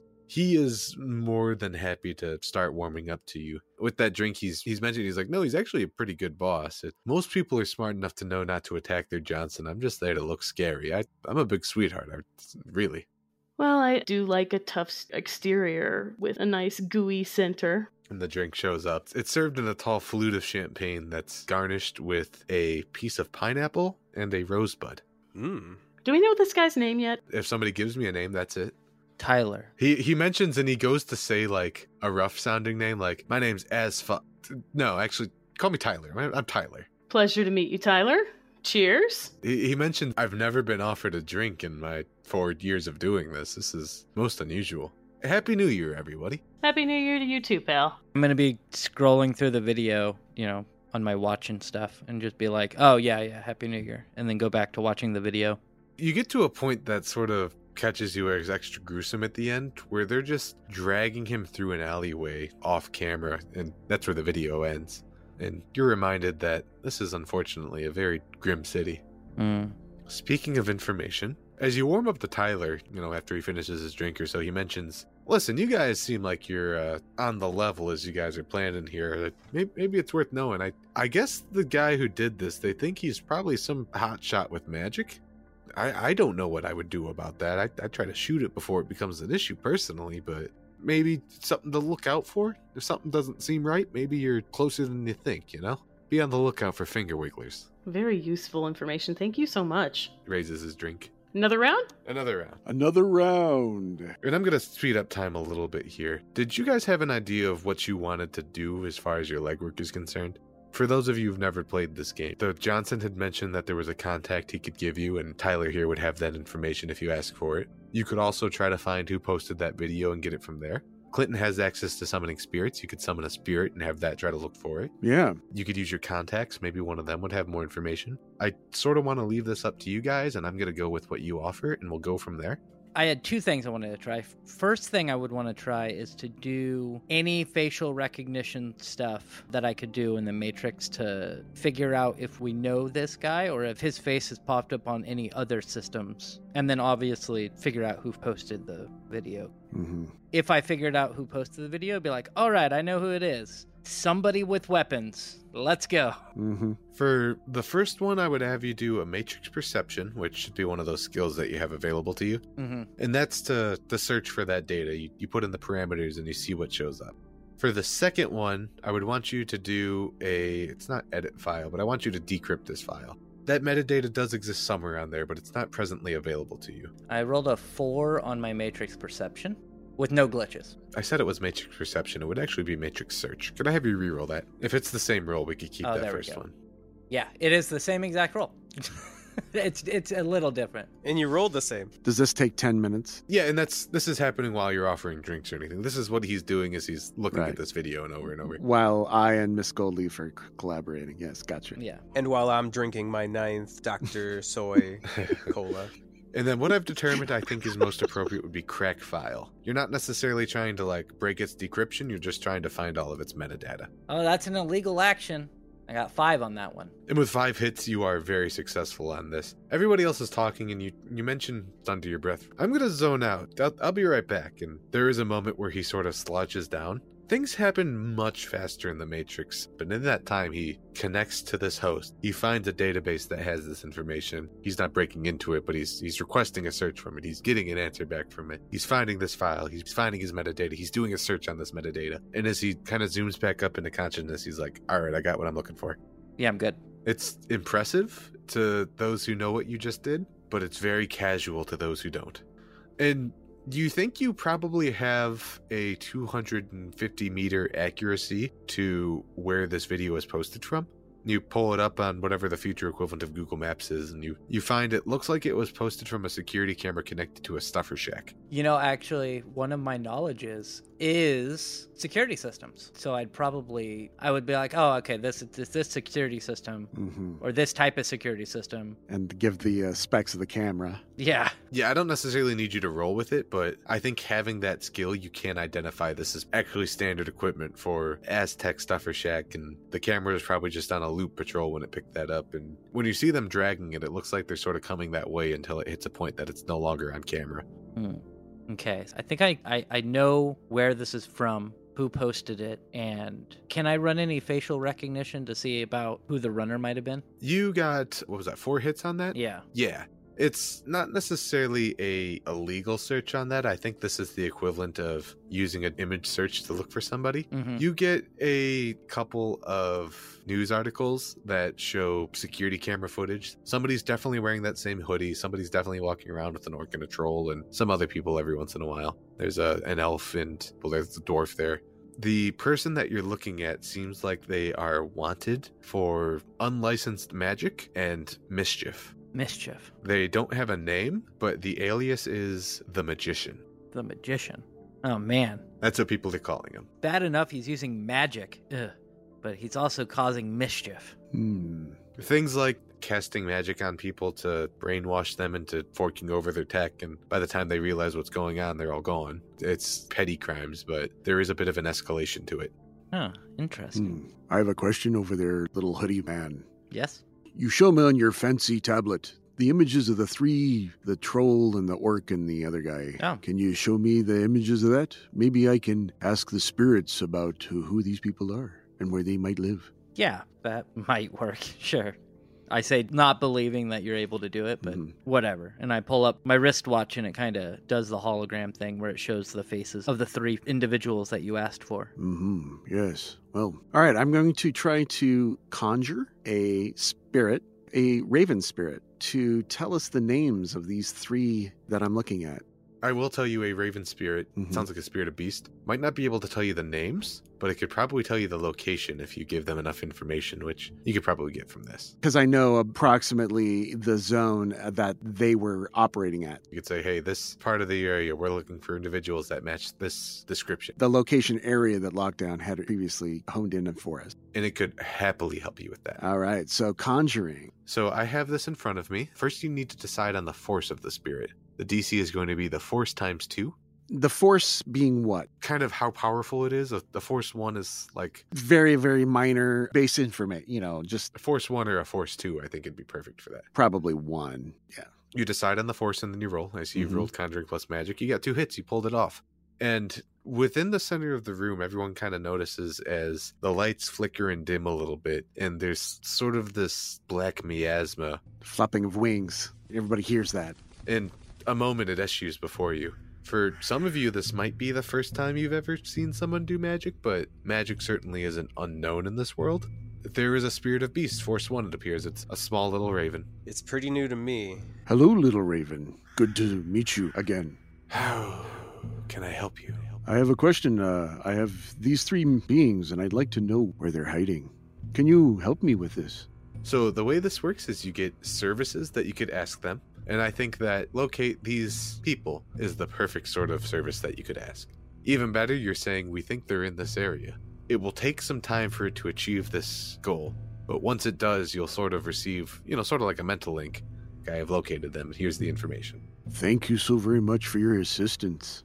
Would you like a peanut? you offer it a peanut and it looks towards it and it pantomimes eating the peanut, but nothing actually happens when it consumes it. Oh, I'm I'm so sorry. I had forgotten. It caws at you playfully and extends its wings out, and as it flutters away, the mist sort of fades off into a vent, and it's gone. I pop the peanut in my mouth, crunch loudly. That was a lot of fun. I'm just gonna turn off the hologram and be like, well, that was fucking weird, and go sit back down in my chair. Oh, we'll find out in a minute. Tyler's like, that's not the first time I've seen something like that today. Mm. It's a very odd place. It's a pretty strange world, dude. Go ahead, roll edge for me, River Bear. Oh, I have a number in mind, and the number of hits is going to decrease that. three. It takes about an hour before the spirit gets back to you, but it does confirm to you. It says, uh, I've got a confirmation. I think it's the ones you're looking for. They're shopping, it looks like. Hmm. Well, looks like friends. We've got our first lead. Does anybody have a car? That is a good question. I took the subway. Yeah, because like I saw River Bear was on the same bus I was on. What's wrong with the bus? Nothing's wrong with the bus, but it'd be faster if we had a car. I don't know. I think it's fun. Mo has the company car, but I don't know what kind of timeline she's under to get it back where it's supposed to be. You go to offer the company car, and then you turn and look, and you see there is no way that River Bear will fit inside of that little company car. We're all gonna cram into that little car. It's gonna be like when the tick borrows uh, Arthur's sister's car. it's just gonna get ruined. you know. I'm sorry. I didn't mean to do that. Crunch. I, I'm gonna I'm gonna go up to Mo and be like, Mo, try to borrow Tyler's car. Gonna ruin that upholstery. I'm surprised you don't send her text messages. You know. It's fine. I don't have her number yet. Does he have my number already? I'm surprised at that too. Unless we all exchanged information when we all met. That sounds like the Decker's job. Yeah, yeah. No, I mean, I would clearly have everyone's number. Here's everybody's facial recognition and what you all are and who synopsis. Yeah. Yeah. Well, we all have to be linked up to the same PAN network. And that's something that you could volunteer to do. There's no role or anything for that. Yeah. Yeah, yeah. All right. so we could fine. talk together. Does this mean I have to use this? And I hold the phone awkwardly. You're all sort of like the Decker sets this all up for you, like a, a Discord channel or a, a Mhm. Facebook chat. You can all easily and conveniently chat with either individuals or the group as a whole with minimal mental effort. Well, I also have a subvocal microphone. That means you can communicate with them basically like under your breath, Mm-hmm. and it only takes as long as it takes for you to say it. yep, I fill up the group chat with uh, cat memes. It's kind of obnoxious. You guys asked me to stop. I'm gonna do a subvocal microphone then to Mo, I think her name is, and basically be like ask if Tyler has a company van or something we can borrow. I can drive it. Okay. I also have a, a microphone, so I'm gonna do under my breath back. That's an amazing idea. Thanks, dude. Try to con this guy out of his wheels. Yeah. then I was I was kind of watching the whole exchange with with River Bear and the spirit, and I kind of had to stifle a giggle over the whole peanut thing. But then I turned back to Tyler and uh, make a little bit more small talk so it doesn't come across like I'm just you know I want something. You're done using them, yeah. Yeah. Yeah. So I'm thinking that would that would be an influence too, wouldn't it? I think if you're trying to get his wheels, that might actually be a con. Oh yeah, yeah. Definite con. I'm willing to hear out either. I do think that's more of a, a con thing than an influence thing, though. Might be easier to con him, yeah. Yeah. Hey, what kind of car you drive? Right. I've heard that in a bar. Ask her for a ride.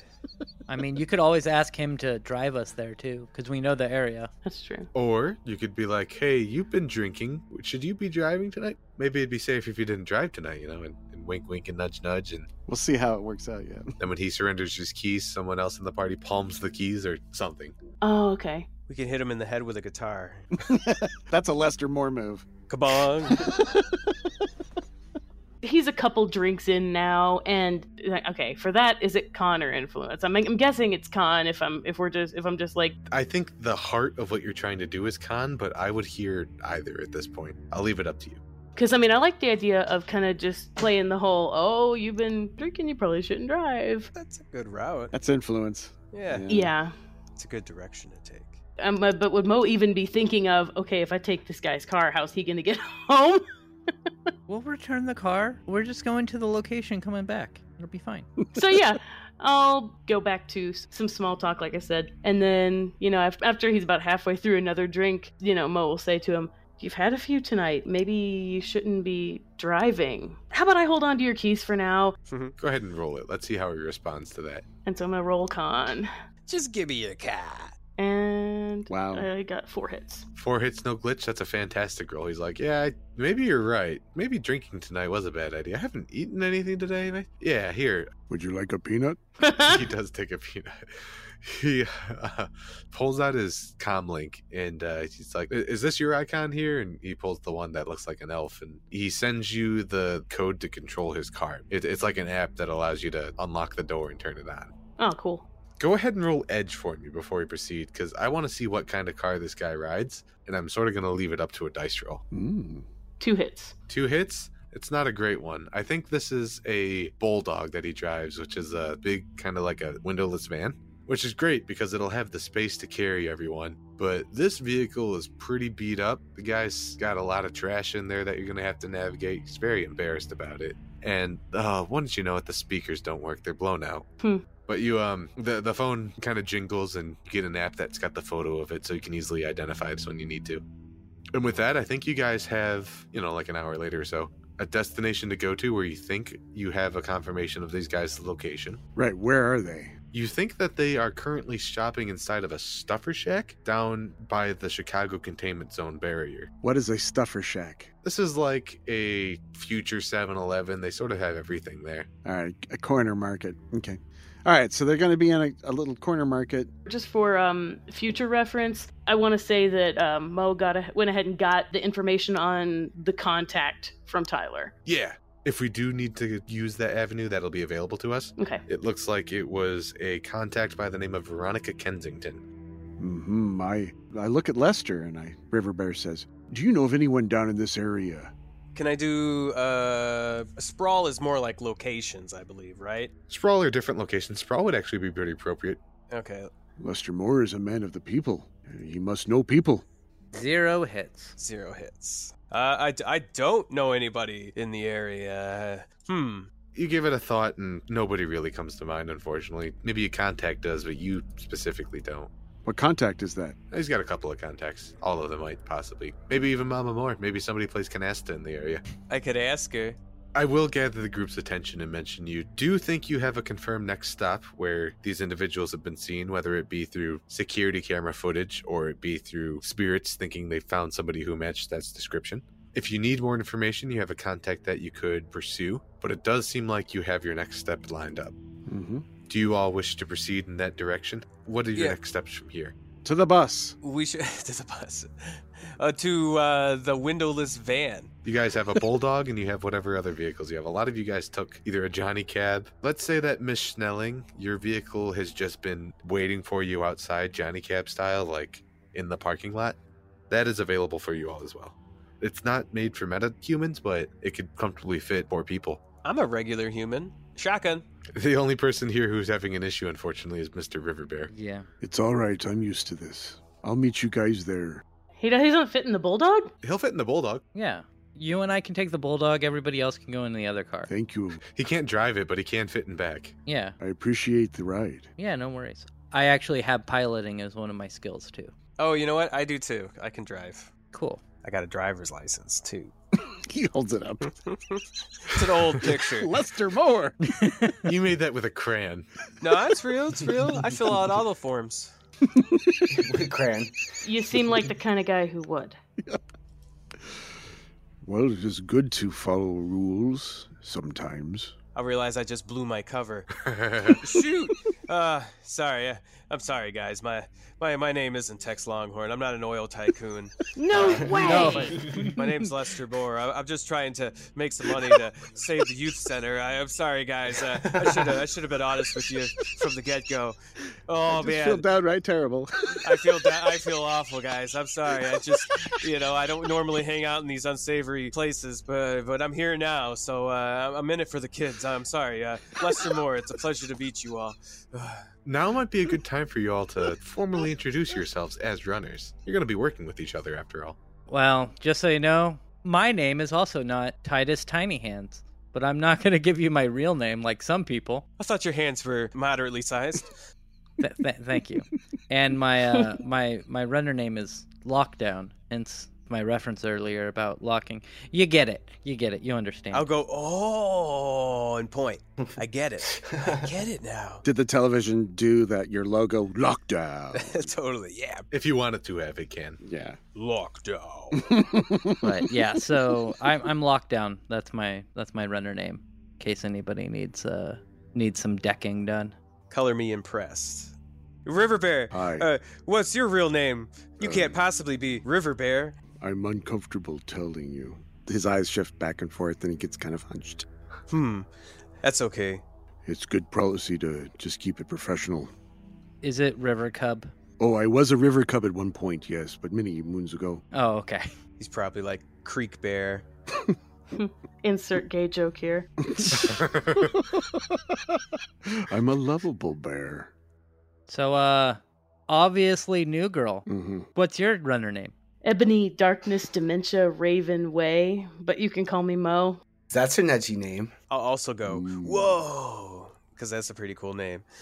That's a lot of words. Yeah, Awesome. that's why I said you just call me Mo. It's fine. Mo. Thank you, Mo. Otherwise, I would have had to have written that down. And, um, you over there, I'm glad you're here watching our backs. I assume that's why you were here.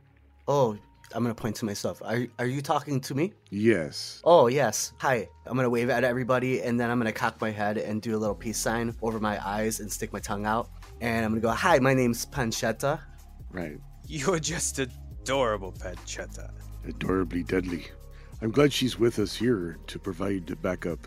Uh, I've worked with a few of these before. She easily has the most firepower of anybody that you've seen tonight. I'll uh, admire some of the weaponry and say that I- I've seen some of these tools in my time in the service. Hmm. What kind of weapon do you have? Like, you have some kind of rocket launcher? I do not have a rocket launcher, but the weapons that you can see, you can notice that they are all of very high quality. So, like, I have like an FN93, which is pretty good machine gun, Is that submachine an gun. FN93? And then I have uh, a heavy pistol, which is an HK P60 tactical. So those are the ones you can see, and then you see that I have the ballistic shield and a weapons case with me. And I'm gonna go, oh yes, uh, it's one of my hobbies to collect, and I'm gonna do a little clapping. Guns are fun. Guns are fun. Ooh, it's mighty neat stuff you got there. I'm glad she's on our side. You can look, but don't touch, okay? Ooh, we should probably uh, get these guns off the street. As you all leave the bar, the previous runners have since left, and it's just the bartender cleaning up bar. hmm You guys excuse yourselves on out, and the, the bouncer on there holds the door open for you all as you leave. And you load up in your respective vehicles. It sounds like River Bear's taking the bulldog. but Other than that, it's not too big of a deal. Yep, I'll get in. The bulldog dumps down and the back end drops, and It gives a heavy creak, but Yep. it certainly is better than fitting in the limo. Ooh. Smells like butterscotch in here. And as the vehicles take off, the camera zones out and gives a wide look of the Chicago skyline. I think next time we play, we will do the run. We know where our target is. We just have to do the hard work now. This is great. Awesome job, guys. whoop whoop. Yep, fantastic. I need to do my due diligence for getting the run and introducing your characters. I'm going to give everyone one point of karma. One. You will probably get more when you finish the run itself, but I'm supposed to give you guys some karma. Cool, thanks. Cool. Reeton, I'm going to give you an extra one for hacking in the system and making your presence known. I sort of had the intention of whoever was the most flamboyant or the most show offy would get this. Style points. Ooh, thank you. I want to reward using the skills that you have and taking over the system in the way you did, I think was the one that stood out the most to me. Yeah, it's like the end of Mario Party. I just wanted to throw in my catchphrase. It was awesome. River Bear, for using a spirit to do the hard part of this legwork and confirm their location, I'll give you an extra point of karma. Ah, thank you. Moira, Yay! for doing a great job getting an extra thousand million for the crew, you get an extra point of karma. Thank you. Pancetta, for being a walking armory, I'm going to give you a point of karma. It's better to be overprepared than underprepared. That's my motto. And Lester, you're doing this for the kids. There's a part of me that respects that. I am doing it for the kids. I'm going to give you an extra point of karma. Oh. I mean, between the, the youth center and uh, Mama Moore's uh, mortgage, uh, she's been uh, eating that uh, soy burger helper all week, and it's it's she needs something better. She just needs something better. Soy Burger Helper is fantastic. I could go for some soy burger helper right about now. Mmm. When we get back, we'll do the hard part of the run. I hope you all join me. I hope you all had fun. Oh, yeah. Yes. Is there any closing remarks before we finish up here? Great job. Oh, sure. Great job. Good job, everybody. We're the Great best. job, everybody. Yeah, this was really fun. The the jokes about soy this entire session though have prompted me to reveal that in real life I am a vegetarian, so I eat a lot of soy. You'll fit right in. You'll fit right into 2080. Yeah, to say we should definitely uh, work on our soy material. yes. Say goodbye, everybody. yeah, this was great. Goodbye everybody. Goodbye. Goodbye, everybody. Goodbye. Goodbye.